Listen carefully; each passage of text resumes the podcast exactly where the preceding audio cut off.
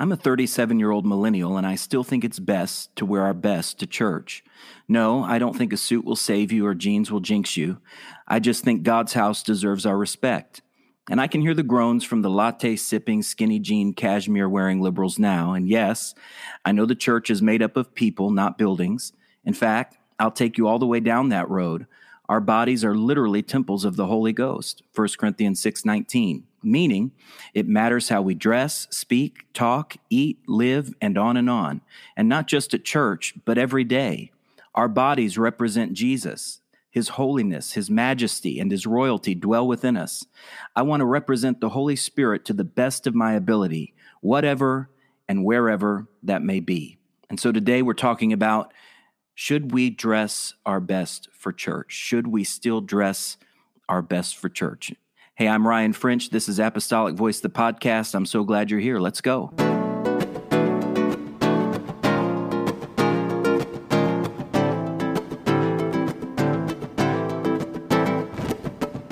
I know for a fact our subject matter today, should we still dress our best for church, is highly controversial. Uh, it's been almost four years ago that I originally wrote about it at the blog, ryanafrench.com, titled it the name of this episode, Should We Still Dress Our Best for Church?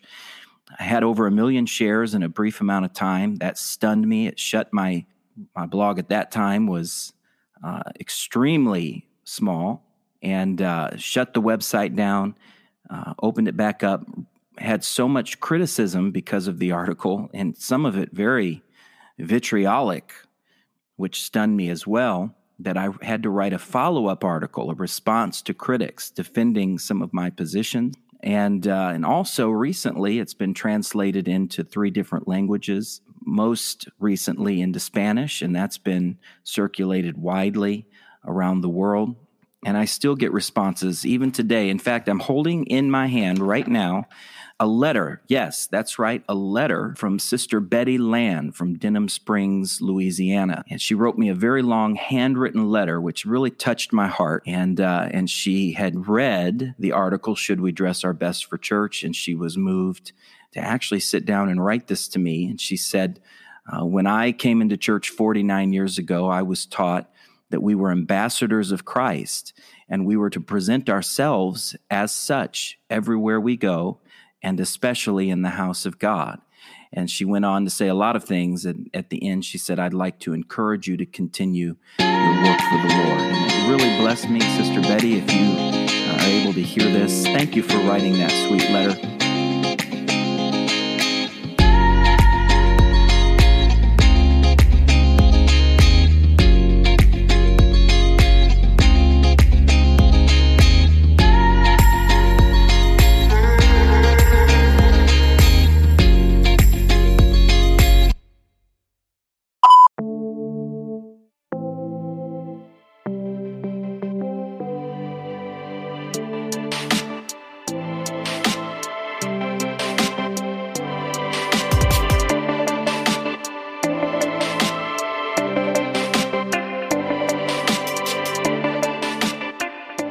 Church house is a building specifically designated and dedicated to worshiping a God that is awesome beyond our wildest imaginations.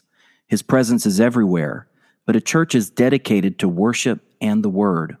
When functioning properly, a church is a collection of unified, spirit filled, enthusiastic people who show up to lift up the name of Jesus. They come to learn, grow, praise, and experience the presence of God in a way that only collective worship allows.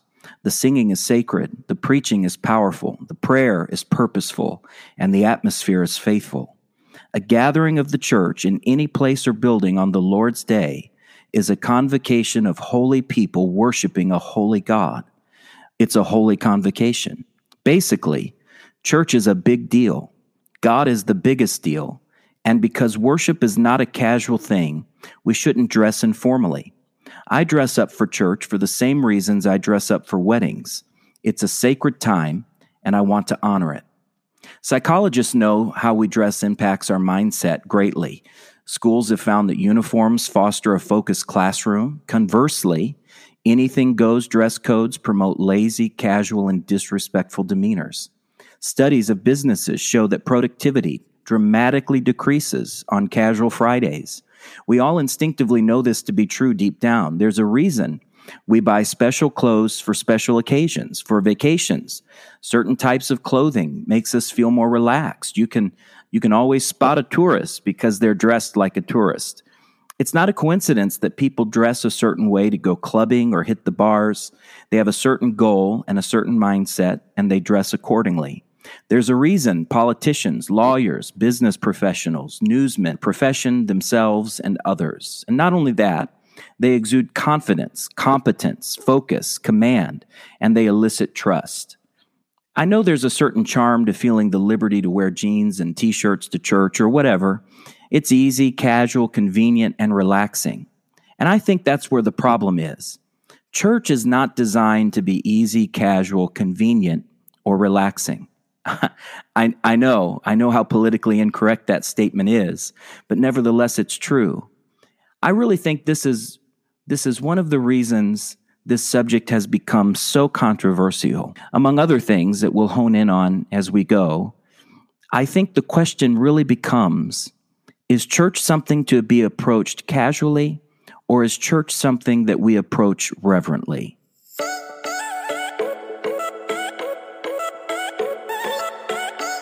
Church is meant to be exciting, exhilarating, exalting, and life changing.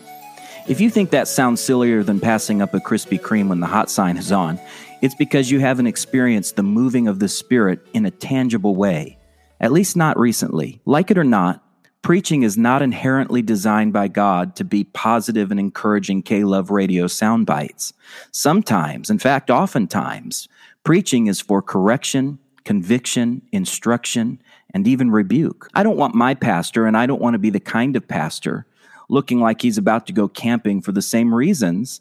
I don't want my lawyer looking like he's about to go play video games in his mom's basement. It reeks of immaturity, incompetence, indifference, and frivolity. None of those images inspire confidence, gravitas, or respect. Furthermore, church is a sacred time where we come into direct contact with divine anointing, revelation, illumination, salvation, sanctification, and the list could go on for miles. Bottom line, church is not casual. Let me address objections that I often hear from the promoters of super casual church attire. It usually goes something like this Isn't it a waste of money to buy dress clothes? And it's normally followed up with, Couldn't that money be better spent another way? Typically, some kind of caustic accusation of vanity is leveled towards me as well. First, those statements are eerily like the arguments that Judas employed against Mary when she broke her alabaster box over the feet of Jesus, an yeah. argument that Jesus immediately rejected. And I wouldn't call Judas a great role model anyway. Second, dressing in a respectful, dignified way doesn't necessarily have to be, and nor should it be, expensive. Thirdly, about five years ago, I performed a wedding alongside a pastor who was adamantly against wearing a suit and tie to church. He talked about it the whole time, and he poked fun at me, knowing how I felt about it. Ironically, though, he spent a lot of time bragging about his $300 name brand jeans and his $400 distressed leather boots and his certain amount of money watch and all of these things. In the end, it, it added up to a, a whole lot. A lot of money spent on casual clothes, if you can call them casual. I don't necessarily care what he paid for what, but obviously, hip casual clothing can be and often is more expensive than someone dressing professionally in a suit and tie. Really, the issue is, is not about how much money is spent, it's about the image that we're projecting.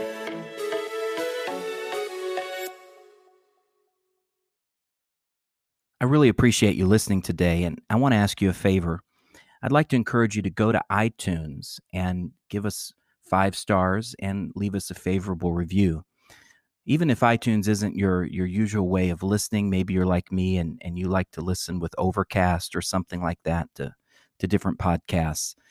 Uh, iTunes is the the one that distributes to everything else, and so if you give us a five star rating and a review there, it it just helps get the word out to where we'll show up in uh, in search engines when people are looking for podcasts. And so, if you do that, also, if you wouldn't mind giving us a, a like on Facebook, find us on Facebook, find us on Twitter, uh, maybe share and let others know that we're out there. Uh, and also, if you feel it in your heart, this is a ministry and nobody's making any money off of this or even off the blog. Uh, if you feel led to, I'd like to ask you to become a supporter of Apostolic Voice. You can go to the website, which is anchor.fm forward slash apostolic voice forward slash support. I'll give that one more time because it's long, I know. Anchor.fm forward slash apostolic voice forward slash support. And you can give a monthly contribution there.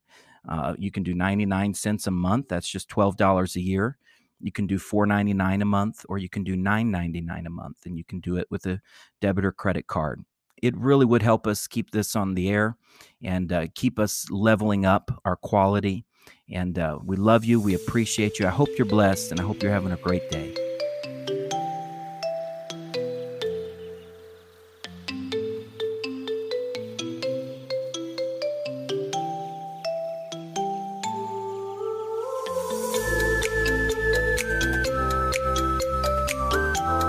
I don't want you to walk away from this article assuming I think a tie has some salvific value, because you'd be dead wrong. Neither do I expect guests to change their wardrobe before they walk through the doors of the church house. I, I don't expect people to go buy a suit and tie just to attend church for the first time. Also, I acknowledge that if people aren't careful, dressing up can devolve into vanity and showiness, which is a sin.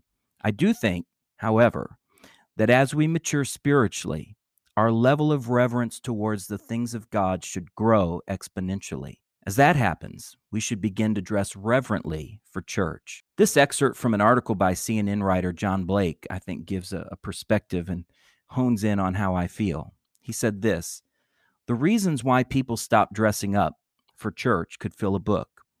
Yet Fulwiler offers one explanation that's seldom mentioned lack of gratitude. Fulwiler's revelation came one day as she watched scruffily dressed people board a plane. She flashed back to a black and white photo she had seen of her grandparents boarding a plane in the 1940s. Most of the passengers were dressed in suits and ties and dresses because air travel was such a privilege at the time. We dress up for what we're grateful for, she says. We're such a wealthy, spoiled culture that we feel like we have a right to fly on airplanes, says Fulwiler, author of Something Other Than God which details her journey from atheism to Christianity. Church is like air travel now. It's no longer a big deal because people have lost their sense of awe before God, Fulwiler says. Yet some of these same people who say it doesn't matter how you dress for church would change their tune if they were invited to another event, Fulwiler says. If you had the opportunity to meet the Queen of England, you wouldn't show up at the Windsor Castle wearing jeans and a t shirt, she says. Shouldn't people have that same reverential attitude when they show up at church to meet God? Some ask. After all, doesn't your dress reveal the importance you attach to an occasion? I think it does. I agree with Fulwiler, and I'm glad that Blake of CNN drew this out. The real underlying question here is should you choose to approach church casually or reverently. Before you decide, ask yourself it would be if it would be disrespectful to show up to a wedding in flip-flops and a t-shirt. Take that thought a little further. If you were the bride, how would you dress? Certainly as the bride of Christ, we should be reverent in our dress code as we gather to worship our groom. Saints of old viewed it symbolically as a foretaste of the great marriage supper of the Lamb. Dressing up or uh, dressing in their Sunday best was a symbol of their profound respect for the things of God. I think they were right. I think they were on to something. And I think letting it go too casually is a mistake.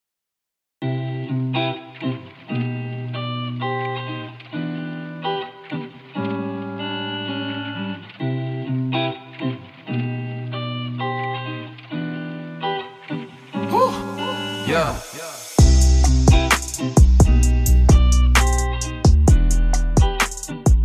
Two things have surprised me the most over the years about the responses from critics to the original article, Should We Dress Our Best for Church? And even in person conversations that I've had with people uh, in the past three or four years. Number one has been the very, and I mean very strong emotions that people feel concerning church attire. I've been called legalistic, hateful, egomaniac, haughty, jerk, old fashioned, and eh, my personal favorite, parasitical. And the second thing that's really surprised me has been the knee jerk reactions from the critics.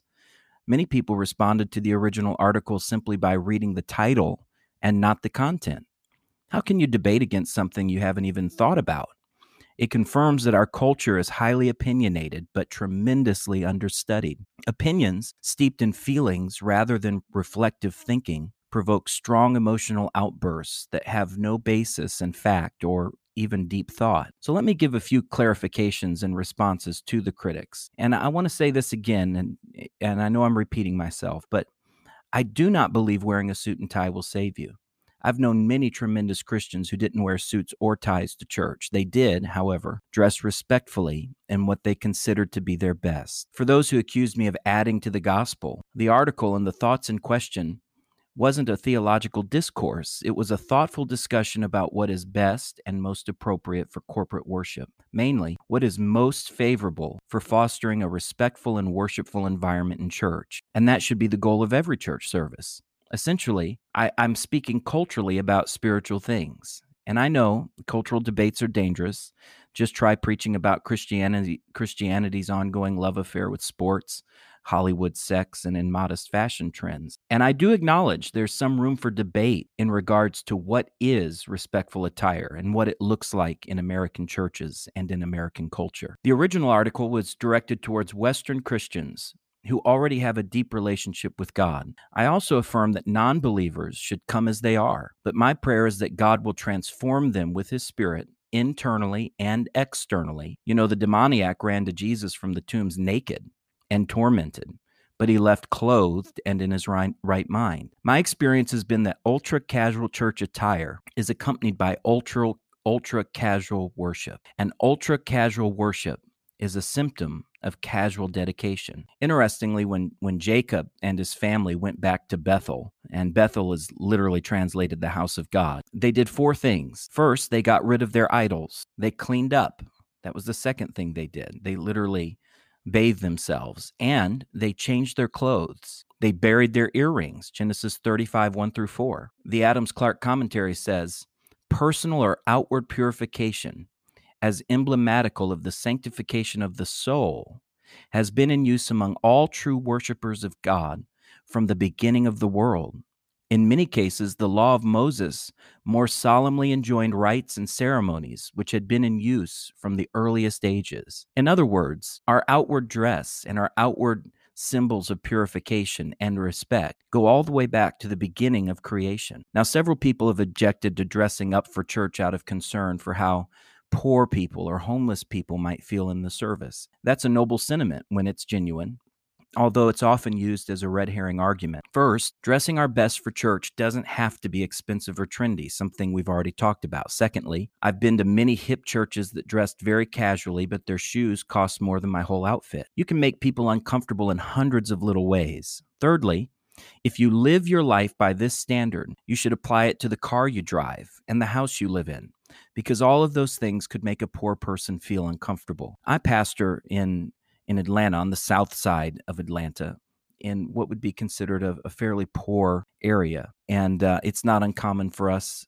at all to have poor people come to our church. We have a thriving homeless ministry, food pantry ministry, and we give away a lot of clothes and food, and we love doing that. And we have a lot of homeless people attend our church services, and uh, and I've seen many poor homeless people find salvation who desperately wanted to rise out of their situation, not stay stuck there. In fact. Sometimes they feel like people are condescending when they try to be like them think Gucci faux grunge in the soup kitchen. You know, the the multi-millionaire actor out there in his $3000 t-shirt ladling soup for the homeless. It's condescending and and poor people sense that condescension. The key is not how we dress. The key to helping the poor and the homeless is to treat people from every walk of life with true love and compassion. People can tell if you really care whether you're wearing a, a tie or a t-shirt. It doesn't matter. People know they can sense it in your spirit. Every culture has a type of attire that is culturally deemed respectful or dressy. And conversely, every culture has attire that is designed to be rebellious and disrespectful. Think jeans that intentionally sag down to the knees. You don't have to be a genius to know that fashion designers intentionally design clothes to make a statement of some kind. T shirts are just walking advertisements. There's even a style of dress commonly referred to as a cocktail dress. It would be intellectually dishonest to ignore the reality that there are types of clothing that are, culturally speaking, inherently disrespectful, and modest. for example, most American citizens still put on a suit and tie if they're going to meet the president or their governor. Why? As a symbol of respect and honor for the position, even if they don't know or even like the man or woman.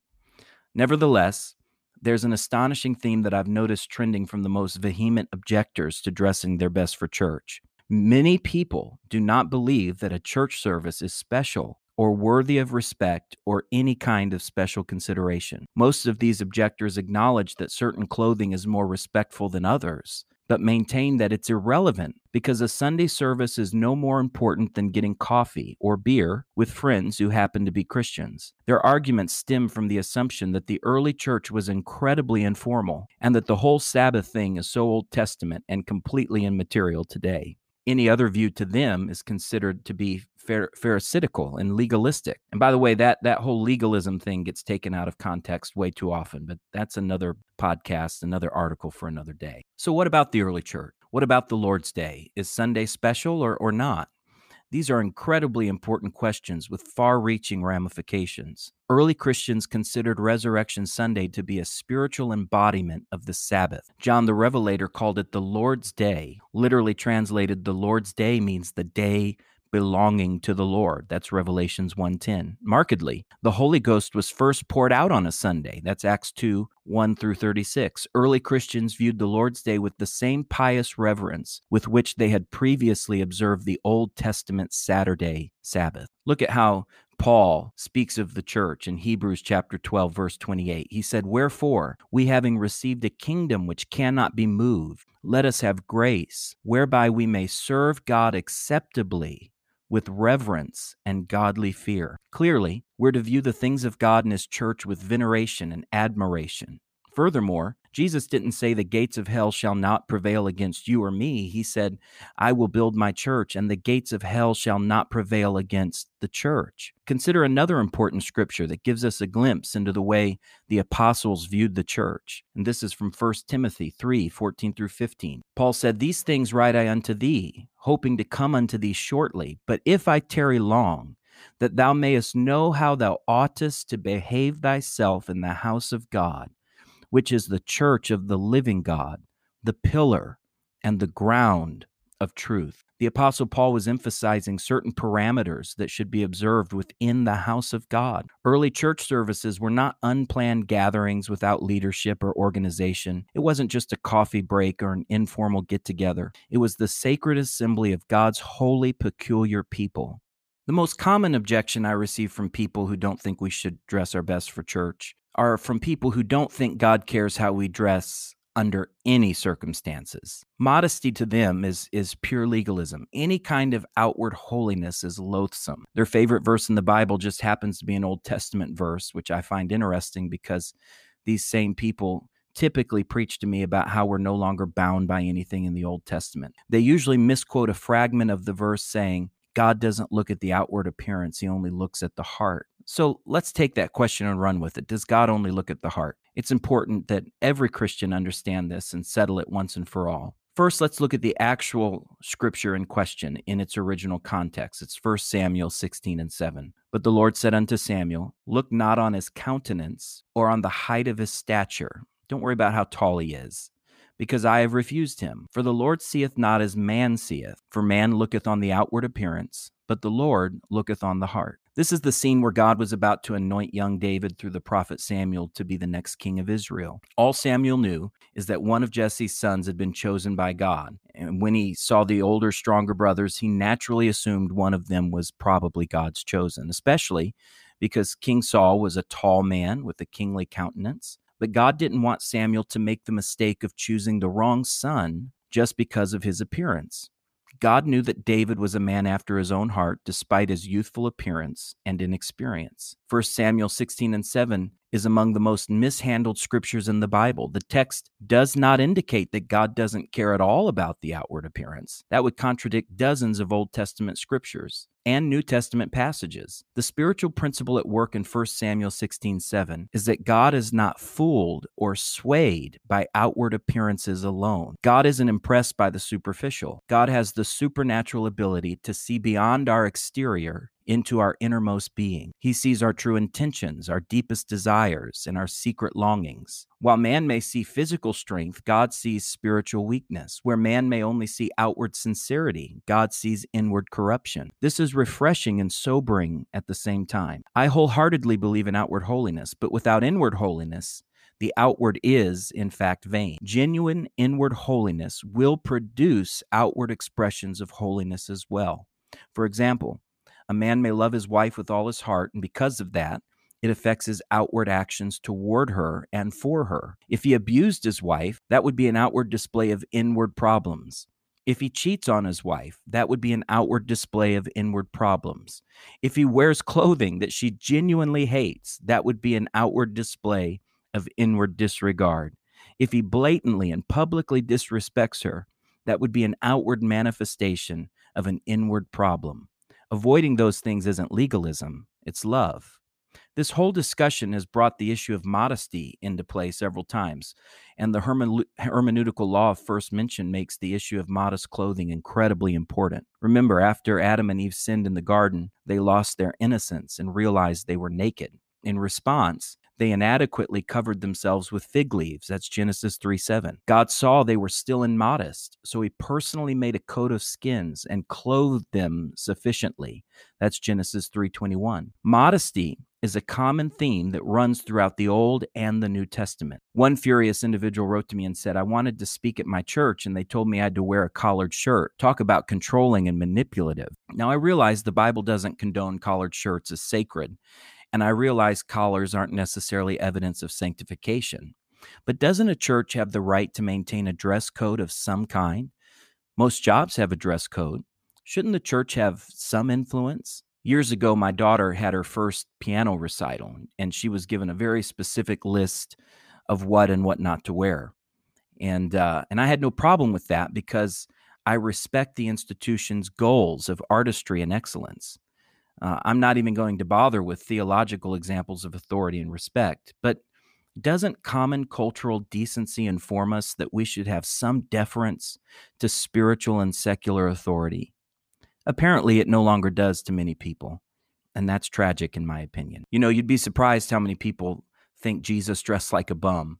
I get literally hundreds of emails claiming that Jesus was the son of a carpenter and he probably dressed like a poor country boy, and, and they even Sometimes they'll throw in, you know, the long haired hippie uh, stereotype of Jesus, the incorrect stereotype of Jesus. The implication being that since Jesus was poor and likely dressed poorly, we should too. One individual even claimed that carpentry should be a prerequisite for ministry. Well, I think a good argument could be made that carpentry wasn't necessarily poverty level in, in scripture days, that, that wasn't necessarily dirt poor level. It is obvious in scripture that Jesus came from humble beginnings. However, it doesn't have any bearing on the discussion at hand. Nowhere am I indicating that poverty stricken people should be financially irresponsible and buy fancy, expensive clothing before they attend church. Dressing our best might vary from person to person and from place to place. Just to keep things interesting, though, let me throw out a little tidbit of information that lots of people overlook. As you probably know, the Bible doesn't really say much about Jesus' appearance or wardrobe, but we can figure a few things out based on the cultural norms of his time, and that's really about it. But the Bible does make one mention of the Lord's seamless garment. That's John 19 23. This is the garment that soldiers gambled for among themselves at the foot of the cross. Why? Why did they gamble for it? Because a seamless garment was valuable. In fact, the consensus among theologians seems to be that This was some kind of garment usually owned by wealthy royalty. I don't think this means we should all go out and buy royal garments. I'm just saying Jesus apparently wasn't running around in rags like many people suggest. The final objection I'd like to talk about generally goes something like this Christians who wear suits and ties to church seem haughty, arrogant, and condescending. Sometimes they follow up with a statement like, it seems to me like a suit and tie fosters a spirit of vanity and showiness that would be unple- unpleasing to God. I know that this is often just a, a misperception, but I still think this is one objection that has some real merit. So, this is where I preach to my like minded friends for just a minute. All of our dressing up out of respect for the house of God is valueless if we don't love and respect others.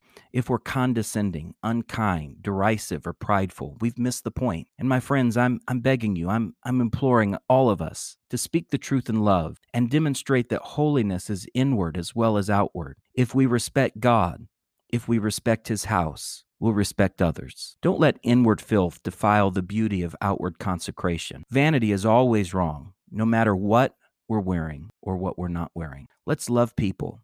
Let's display holiness in a way that is kind and considerate.